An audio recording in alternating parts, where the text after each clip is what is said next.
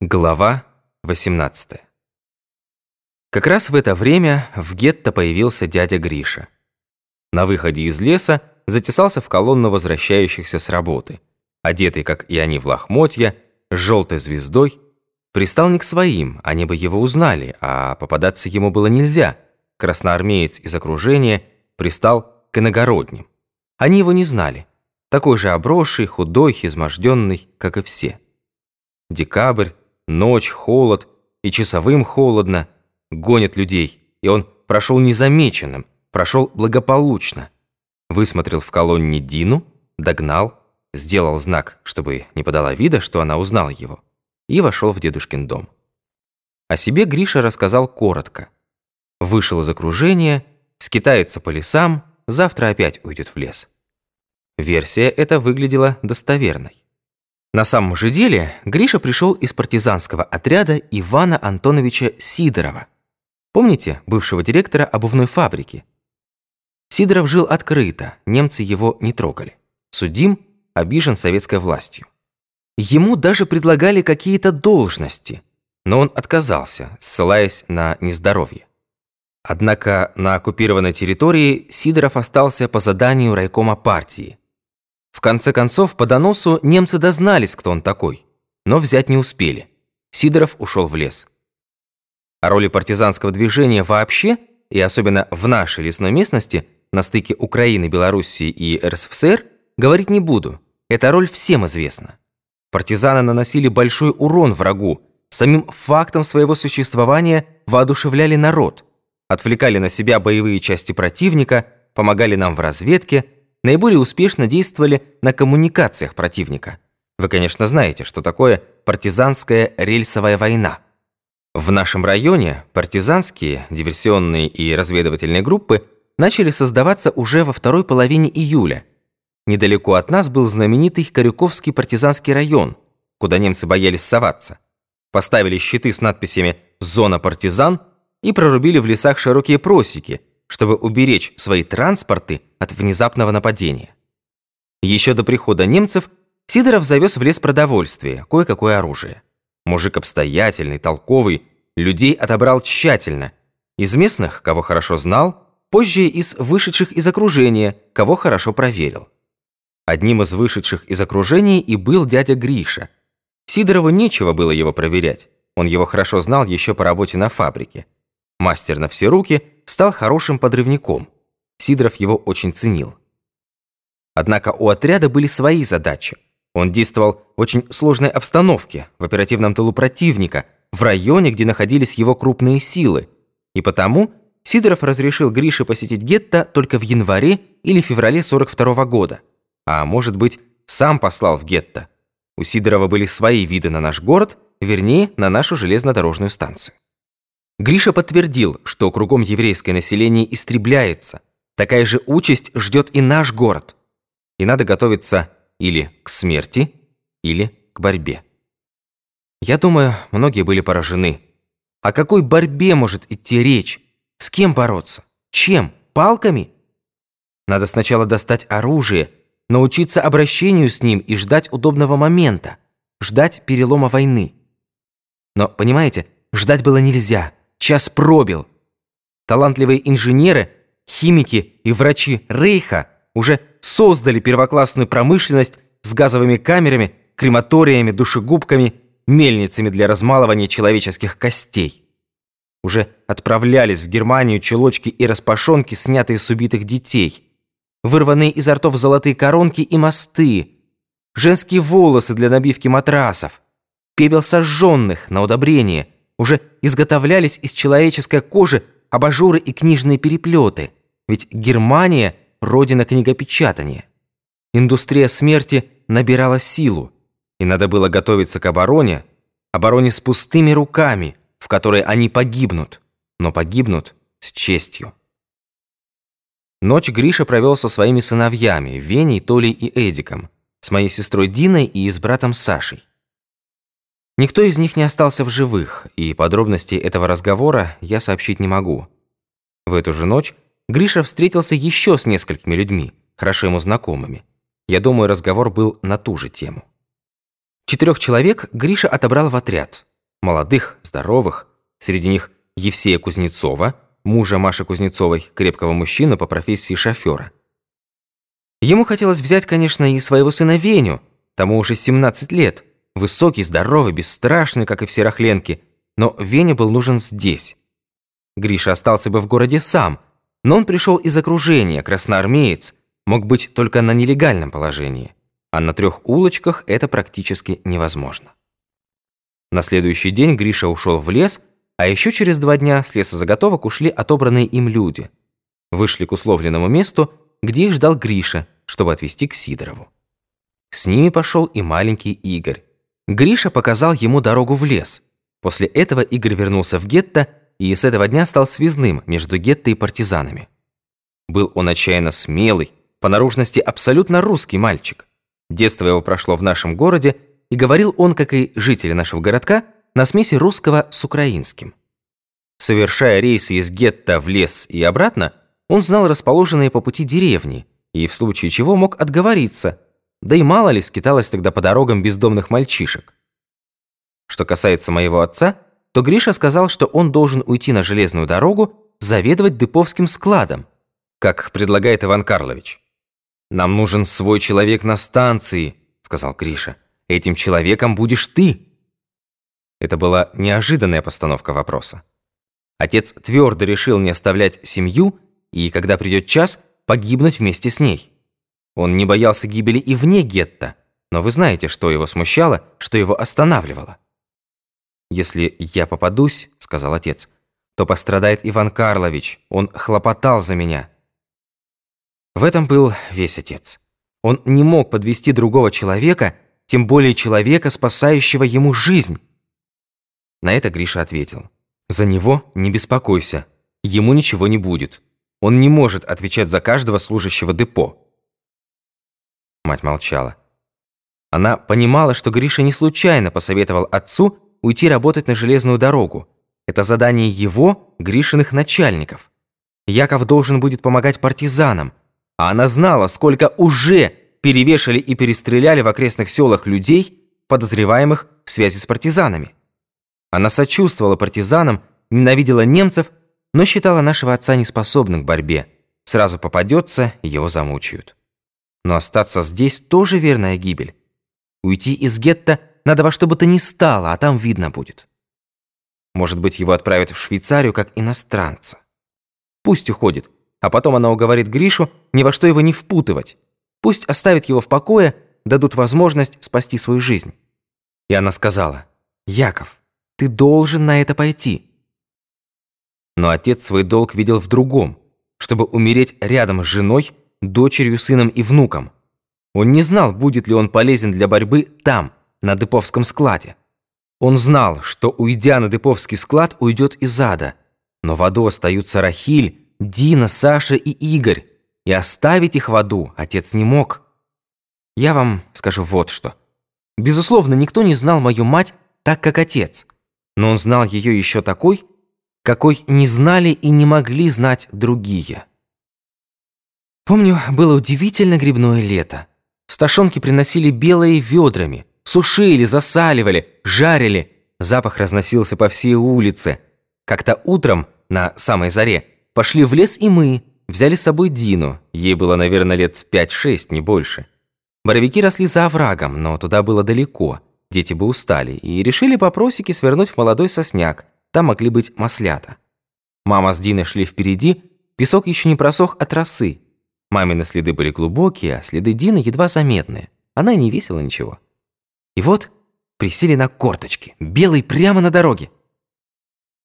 Мама привстала, шагнула в сторону, нет ли и рядом гриба. И тут же закричала, схватила Дину, прижала к себе неловко поперек и застыла в испуге.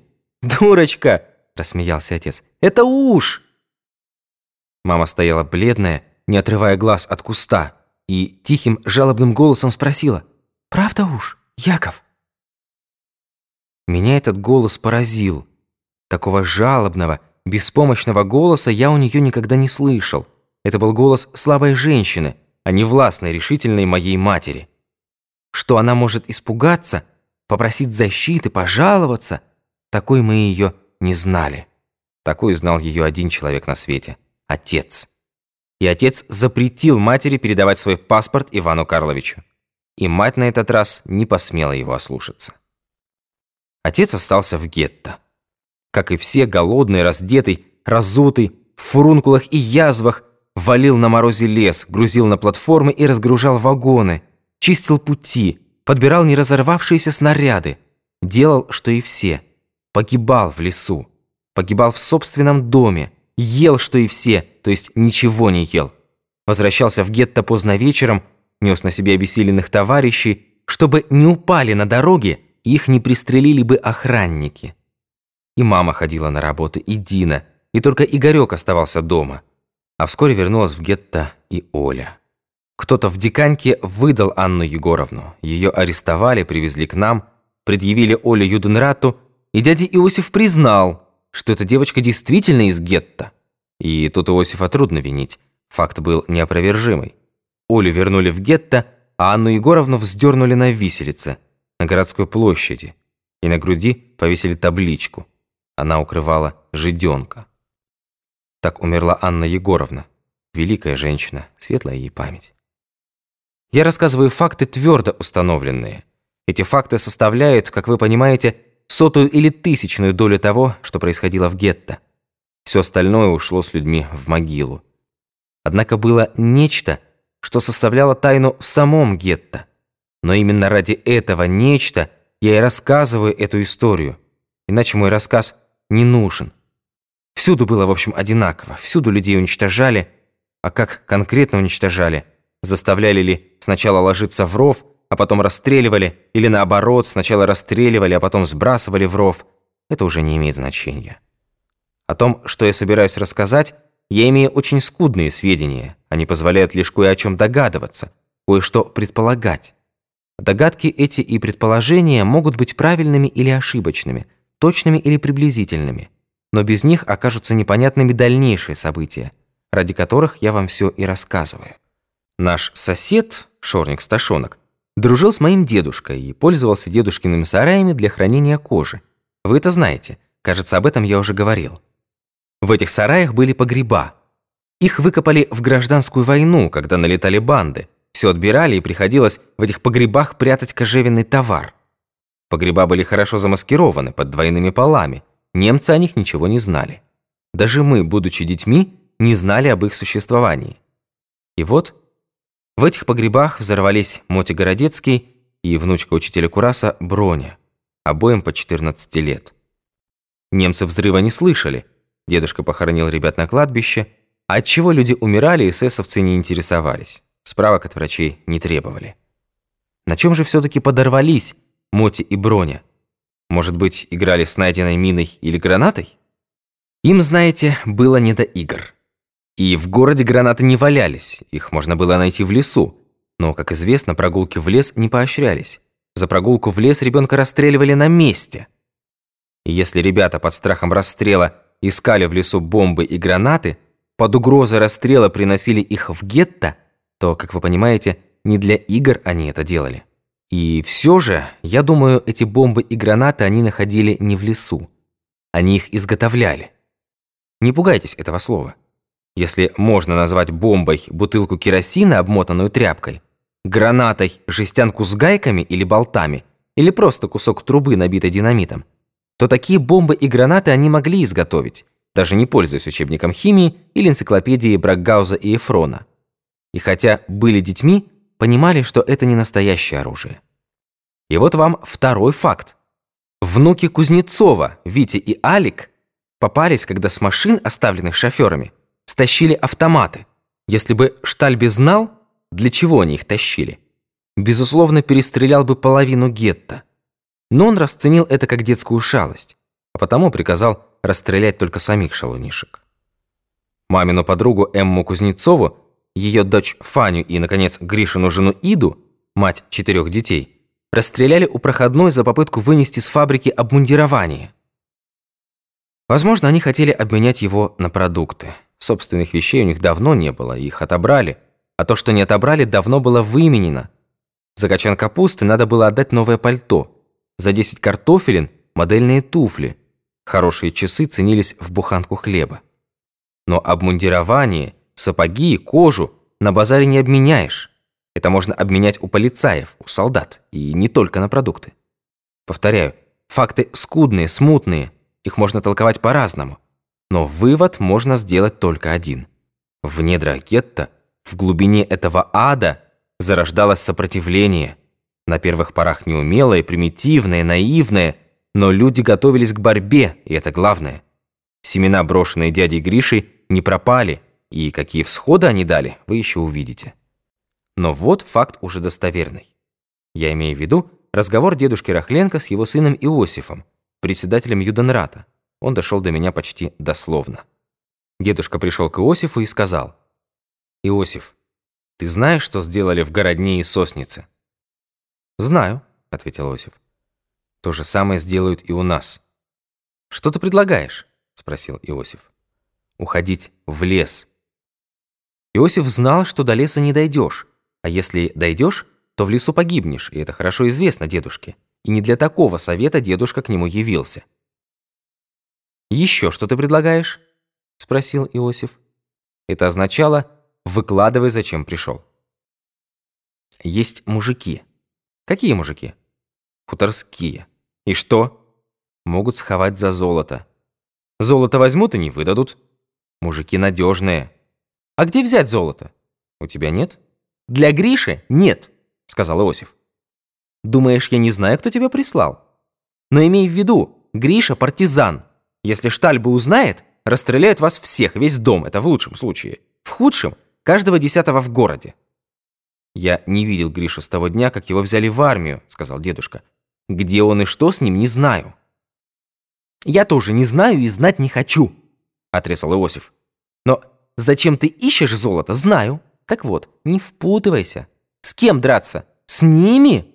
Они взяли всю Европу и возьмут весь мир. Чем драться? Берданками? Ржавыми махновскими обрезами? Против танков и пулеметов? Если они найдут у вас хоть один пистолет, они перестреляют все гетто. Гриша легко ставит на карту вашу жизнь. Он в лесу. Его сыновья-сопляки хотят умереть героями. За это невинные люди пойдут на верную смерть. Их все равно ждет смерть, сказал дедушка. Откуда тебе это известно? Возразил Иосиф. Да, в городне в Соснице что-то было. Что именно, мы не знаем. Я спрашивал у одного человека. Да, говорит, расстреляли. За что? И сделали попытку на немцев. Тоже, наверное, собрались мальчишки с пистолетами. За это расстреляли всех. То же самое случится и у нас. Если наши сопляки не образумятся, я их сам образумлю. У нас еще ничего не было, никаких акций и не будет. Мы им нужны и долго будем нужны.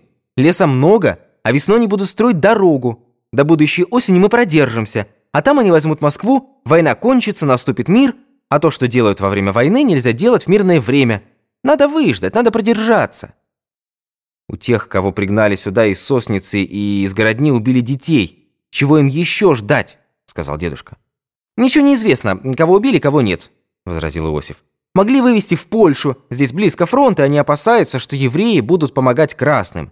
Ты вот скажи всем, не надо сеять панику распространять слухи. Если Гриша еще раз сюда придет, я передам его Штальбе. Это моя обязанность. Если я ее не выполню, меня самого расстреляют. Его сыновей, если попробуют хоть пальцем шевельнуть, тоже передам Штальбе. Я отвечаю за семь тысяч жизней и обязан так поступать. От семи тысяч уже осталось пять, сказал дедушка. Пять тысяч тоже люди, сказал Иосиф. И не лезь в это дело, отец. Если про тебя узнают, то расстреляют не только тебя, но и всех стариков.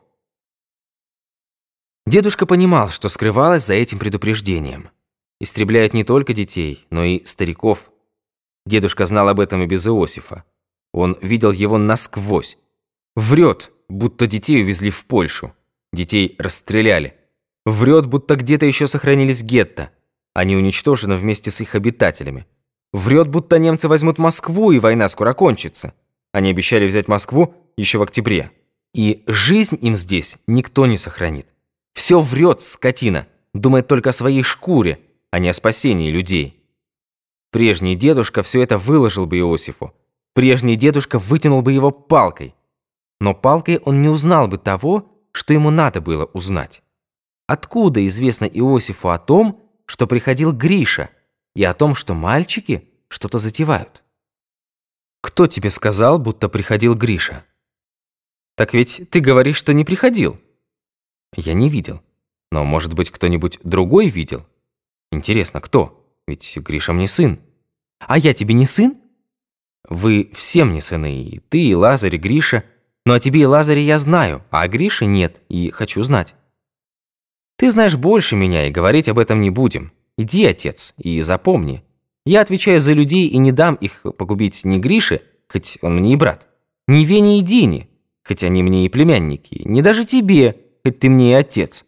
Вы не одни на улице, на вас смотрят чужие глаза. Рядом с вами живут люди. Живет Алишинский, Плоткин, живут Ягудины. Нарочно так сказал Иосиф или обмолвился, но дедушке этого было достаточно. «Доброе», — сказал дедушка и ушел. Как вы знаете, соседом дедушки был шорник Афанасий Прокопич Сташонок. Старший его сын Андрей, как я вам рассказывал, работал в депо и жил в железнодорожном поселке с женой Ксаной. Помните, за которой пытался ухаживать дядя Иосиф? Старший их сын Максим был на фронте, а дочь Мария и сын Костя работали в депо. Со стариками же Сташонками жила семья второго сына, Петруся. Его жена Ирина и три дочки, Вера, Нина и Таня, 16, 13 и 10 лет. Сам Петрусь был на фронте. Немцы приказали Сташонкам убраться с песчаной, как вошедшие в черту гетто. Они переехали в наш дом на соседней улице, а их дом заселили евреями, пригнанными из других городов, из других улиц. Впихнули туда человек, наверное, 70 или больше. Жил тут аптекарь Орел с дочерью и четырьмя внуками. Жил несчастный мясник Кусел Плоткин. Помните, тот, у которого в Ядке работал мой отец? Жена его уехала в эвакуацию с его бывшим приказчиком. И, между прочим, такое совпадение. Жил старик Алишинский, бывший москотельщик, у которого отец тоже служил в магазине. После НЭПа Алишинский работал кровельщиком. У него, между прочим, было припрятано кое-какое добро, дедушка это знал. В доме шорника Сташонка жила семья застреленного немцами Хаима Ягудина, его дети, внуки и правнуки, кроме тех, конечно, кто ушел в армию или эвакуировался. Среди дочерей Хаима Ягудина я хочу обратить ваше внимание на Сарру, ту, что занималась бриллиантами и в молодости была похожа на Веру Холодную. Теперь ей было за 50, и, как вы понимаете, с Верой Холодной у нее не было уже ничего общего. Большую часть своей жизни провела в тюрьмах и лагерях, была и на Соловках, и на Беломор-канале, и, как уцелела, понятия не имею. Появилась она у нас перед войной. Курила, хлестала водку, ругалась матом, Словом, законченная уголовница-рецидивистка. И называли ее уже не Верой Холодной, а Сонькой Золотой Ручкой. Осталась она потому, что, как пострадавшая от советской власти, ждала себе от немцев много хорошего. И, пройдя огни, воды и медные трубы, не пропав в тюрьмах и лагерях, решила, что и здесь не пропадет. Но первое, что она получила, это публичную порку на площади – 15 палочных ударов, извините за выражение, по заднице, за то, что вышла на улицу с накрашенными губами. Думала по своей старой привычке соблазнить кого-нибудь из полицаев, а может быть, даже из немцев. Не захотела считаться с приказом, запрещающим красить губы и употреблять косметику. И за это ее наказали 15 палочными ударами так, что на месяц не могла сидеть. И немцы предупредили, что в следующий раз за накрашенные губы и вообще за косметику будут расстреливать на месте. Но это наказание ничему не научило Сарру. Наоборот, только обострило ее подлую уголовную сущность. Она сумела втереться в доверие к немцам. Ее назначили бригадиром, и она, законченная сволочь негодяйка, издевалась над подчиненными ей людьми и требовала с них взятки, чтобы не посылать их на тяжелые работы. А какую взятку можно взять с умирающего? Последнюю крошку хлеба, последний кусочек картошки – и эта дрянь брала и оставляла людей умирать. В общем, служила и себе, и немцам верой и правдой, могла продать кого угодно. И дедушка понял, что именно она донесла Иосифу на Гришу. Она могла бы сообщить и в комендатуру, но что бы она имела с этого? Лишнюю пайку хлеба? Нет. Она донесла Иосифу, председателю Юдунрата, донесла, что его родной брат, незарегистрированный военнослужащий Красной Армии, являлся в гетто и ушел из гетто. Этим она шантажировала Иосифа. Поэтому Иосиф оставил ее бригадиром, оставил без последствий многочисленные жалобы на нее. Боялся, что Сарра расскажет Штальбе о том, что он, Иосиф, скрыл от комендатуры приход в гетто своего брата, красноармейца и партизана. Я допускаю, что Иосиф не случайно намекнул дедушке про Сарру, знал, что дедушка этого так не оставит. Но вступать в прямой сговор с дедушкой опасался. Хотел избавиться от Сарры, но не хотел попадать в зависимость от дедушки. И потому отдаленно намекнул ему про Сарру. Знал, что дедушка поймет самый отдаленный намек. Дедушка понял. Мало того, проверил. И убедился, что Сарра знает о приходе Гриши, догадывается еще кое о чем и принял свои меры.